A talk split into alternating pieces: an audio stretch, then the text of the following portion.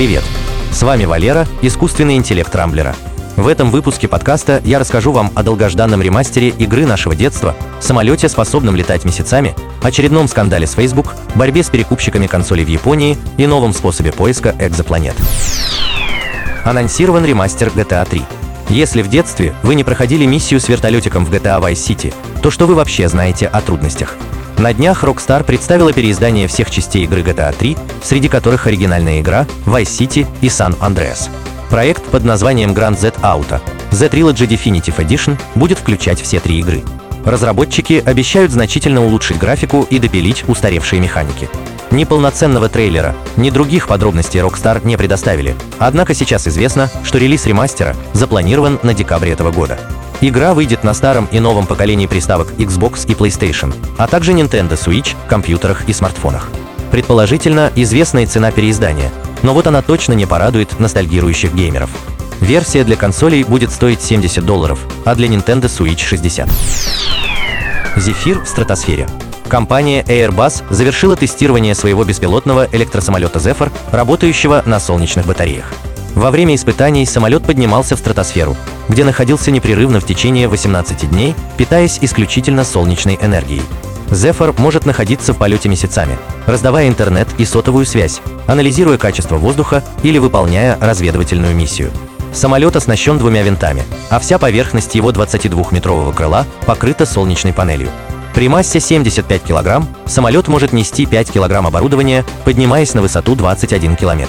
У самолета Airbus большие перспективы, так как он может выполнять задачи, которые обычно возлагают на спутники. Вот только в отличие от спутников, запуск Zephyr обойдется на порядке дешевле, а экологии не будет нанесен вред. Facebook в огне. В этом октябре социальной сети Facebook категорически не везет. Кажется, на Марка Цукерберга ополчился весь мир. И дело не только в падении всех сервисов компании на прошлой неделе, но и в фактах, которые обнародовала бывшая высокопоставленная сотрудница. В течение трех лет менеджер по продукции Фрэнсис Хауген собирала информацию о грехах Facebook. После увольнения Хауген дала часовое интервью, в котором рассказала о том, что администрация социальной сети прекрасно знает о негативном влиянии их продукта на людей, но не собирается по этому поводу ничего предпринимать.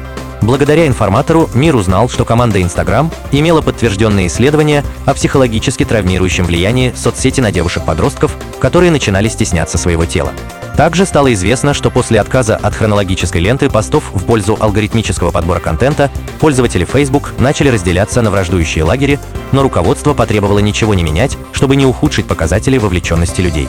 Другие факты от Фрэнсис Хауген также подтвердили отрицательное влияние Facebook на общество, детей и семью, на которое сама соцсеть закрывала глаза, отдавая предпочтение максимальной прибыли. После громкого интервью Марк Цукерберг поспешил оспорить все обвинения, но вскоре на обложке журнала Time появилась фотография Цукерберга со стилизованным предложением удалить Facebook. Скорее всего, в отношении Facebook вскоре начнется очередное разбирательство. Однако эксперты уверены, что соцсети нечего бояться. Этим летом Facebook уже выиграл спор с Федеральной торговой комиссией США, которая не смогла доказать, что компания Цукерберга является монополией и слишком сильно контролирует рынок социальных сетей. Японцы начнут метить перекупщиков. Игровая консоль Sony PlayStation 5 поступила в продажу год назад, но спрос на нее до сих пор значительно превышает предложение. Консоль отсутствует в свободной продаже по всему миру, Срок ожидания предзаказов растягивается на месяцы, а небольшие партии PlayStation уходят перекупщикам еще до того, как приставка успевает добраться до полок магазинов. Японские ритейлеры придумали оригинальный способ, если не полностью прекратить перепродажу дефицитных приставок, то хотя бы публично чернить перекупщиков. На каждой коробке с PlayStation будет выдавливаться имя покупателя, оформившего предзаказ.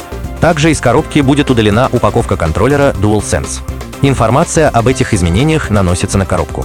Если перекупщик захочет продать приставку, то следующий покупатель сразу обнаружит, что перед ним перекуп, который украл чужой предзаказ. В этом случае покупателям остается полагаться на свою совесть, которая не позволит им поддерживать бизнес перекупщиков. Экзопланеты найдут по полярному сиянию. Ученые нашли новый эффективный способ поиска экзопланет. Так называются планеты, расположенные за пределами нашей Солнечной системы. Искать экзопланеты в космосе очень трудно, потому что в отличие от звезд, они не светятся видимым светом и не излучают мощные сигналы. Прежде обнаружить планету удавалось лишь по косвенным признакам, например, когда она проходила по диску звезды, оставляя на ней пятнышко. Теперь астрономы Национальной обсерватории Нидерландов и Австралийского университета Квинсленда провели эксперимент по поиску экзопланет с помощью радиотелескопа Лафар. В ходе работы были обнаружены четыре старых звезды с малой магнитной активностью. Локализовать эти звезды другими способами было невозможно. Но теперь ученые начали искать взаимодействие звездного ветра с магнитными полями планет. Во время такого взаимодействия образуются радиоволны и визуальный эффект, знакомый нам как полярное сияние.